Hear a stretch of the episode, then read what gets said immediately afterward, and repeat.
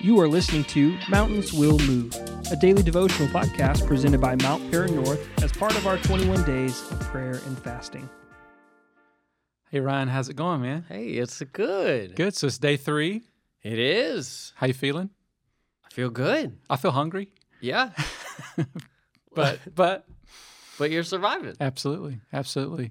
So today we're talking about uh, Second Chronicles chapter 20, which is. I- I'm, I- I've got a lot of music background, so this is my favorite, like my one Well, of my yeah. favorite Old Testament stories because it's about course. how you know music and praise and stuff win, It's- wins the day. It's but- put the worship team on the front lines. Yeah, absolutely. Which seems like the dumbest plan of all time. It is. I'm a musician, and And you yet- should not put me on the front lines of anything, of anything unless you're asking for trouble. But Like put the seals in the back. Yeah. Put that worship leader yeah, right up. front. right up front. I feel like maybe they had a problem with their worship leader at that time, and they were looking to make a change. so they put him out front. Well, you know, talk us through the story a little bit. It is one of my favorite stories, but I know you're very familiar with it. too, so- yeah, yeah. I- I've preached a sermon on it. Yeah, cool. Um, uh, have you? I have actually. I've only got two sermons, and only one of them's good, and the good one's about this. I figured you had. I figured you had. If a worship leader gets asked, "Hey, will you do a sermon?" It'd be like, That's "I the got go- just that's the, the one. go-to, I yeah, got for just sure. the one." Um, yeah, I mean, so Jehoshaphat is king, and he just got word that there's four different nations coming against him, and they've all joined together, and there's no hope. Like he's like, "We're we cannot compete. We are going to lose this." And so he gathers the people, and um, uh, that's a lot of pressure on him. You know, like, okay, you've got to be confident, you've got to have a plan. And he doesn't. Yeah, He doesn't have a plan. He literally goes to them and is like, hey, let's pray about this, yeah, you know? And literally, I, th- from what I can tell, they just have this like moment of silence, of prayer, to try to figure out what what's going to happen. And one guy steps up and feels like he's got a word from the Lord and Yeah. just tells him, "Hey, this battle's already won yeah, on your behalf. You get, all you got to do is show up with praise, yeah. and the be, the victory will already be yours. So, so like I want to be the man of faith and get behind all that and say that's exactly what I would have done too. But totally, this is anti-Jason, you know, theory here. This is Right. not what I would do because I'm a fixer and I'm a kind of control freak kind of person. So, I would, you know, I would have come up with some kind of plan. you know what I mean? Um, and I would have sort of formulated a system around that plan, and then I would have trained a team around that plan, and then we would have gone and done the plan, and something would have happened. Uh, but in this situation, it would not have been God's will to do that, and it would not have turned out the, the right way. So, It's such a leadership move by Jehoshaphat right, that you wouldn't normally expect Right. because a lot of times when you think leadership, you're like, I'm supposed to be the man with the answers Mm-hmm. or the woman with the answers, but. He, d- he doesn't have the answers. All he comes with is like, look, God gave us this land to begin with. Mm-hmm. and look at everything God's done to this point. Let's let's praise him and then let's pause and wait. And he has all the people fast. And this is where I, it really just hits home for us in this fast right, because I've, you know, me, others maybe doing this fast and going, there's something coming against me. Mhm. I have an enemy headed my way and I'm not going to win without God. And so I've, and I don't know what to do. So I'm just going to pray. That that's my favorite line fast. in the whole story. By the way, it's not in our prescribed reading for the day, Right. but it's in there uh, where at the end of his prayer, let's see, it's verse twelve, I think, verse twelve going into thirteen. He says.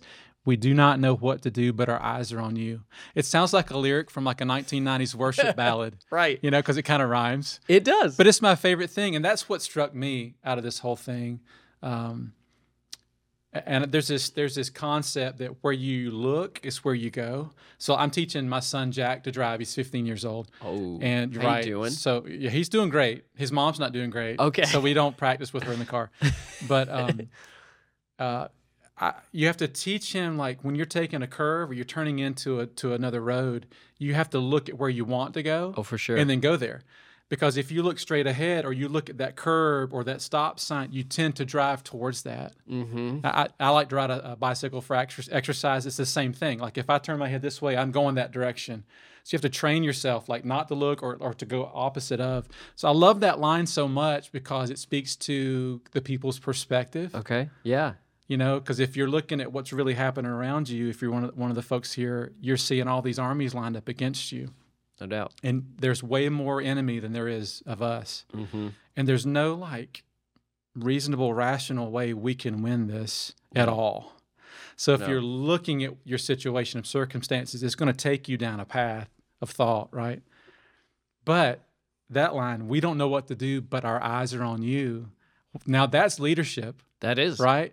I admit I don't know what to do, but I know who to look to to get the answer, and that's exactly what they did. And God saves the day. Yeah, oh, Absolutely. it's so good, and that that's such a good point. You just got to keep your eyes on the Lord. I love what verse fifteen says too. He said, "Listen, uh, King Jehoshaphat and all who lived in Judah and Jerusalem, this is what the Lord says to do: Do not be afraid or discouraged because of this vast army, for the battle is not yours, but God's." Yeah. I mean, it, when you face a problem, you have to realize it's not your problem. Like this is a God-sized problem, Yeah. For and sure. he's he's got it, for sure. um, and he can take care of any circumstance that you run into that you're incapable of handling. Yeah. I, I like to say it this way: it doesn't matter how strong you are when you're not the one fighting the battle. You know, and That's right. again, control freak here, right? I got to be strong enough to handle this thing. It doesn't matter. This is a great example. God is greater. God is stronger. He is all powerful. And in fact, the Bible says that when we are weak, He is strong, which Uh-huh. lends, it tends to help me, uh, help me understand that even in my most weak moments, that's actually a good thing. Yeah. Because I get out of the way. I don't even have the strength to be in the way anymore. And God stands up, you know, and I allow- allow God to be the strength in that moment. So it's just a great, great principle from this passage. It is, and there's just something about praise. And you know they were they were just saying over and over, give thanks to the Lord, His Yeah. love endures forever. Right. Mm-hmm. Give thanks to the Lord, His love endures forever. And when you when you worship, and and I you know that's a great way to start every prayer. That's how Jesus started his prayer by Mm-hmm. Yeah. recognizing who he was talking to. And when you do that, when you start every prayer with your eyes on the Lord, say- thinking of who you're talking to, it changes what you pray for. It Yeah. changes how you pray. Yeah. Um, and so I encourage anybody going through something right now Mm-hmm. that's fasting for something right, Right. now, spend some time in praise. Mm-hmm. Keep your eyes on the Lord. Yeah. And it's going to change the perspective because the enemy uh, got defeated. Like the Israelites just showed up and they. They were already defeated. They were laying there dead on the field because they had fought against each other Mm-hmm. and um, Jehoshaphat and all his people got to literally just take the plunder. They Yeah. got treasures Yeah. out of it. Yeah, God absolutely. absolutely. won the battle on their behalf. Yeah, and may it be so for us in this time of fasting. Yeah. You know, God, come fight our battles, shift our perspective on you. And, you know, it's a great equation, isn't it? God does all the work and we get the benefit of it. So Yeah. we're thankful for that.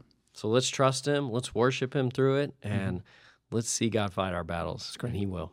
He will. Thanks for this time. This Mm. Yeah, was man. great. Thanks, Ryan. Thank you for listening to today's devotional.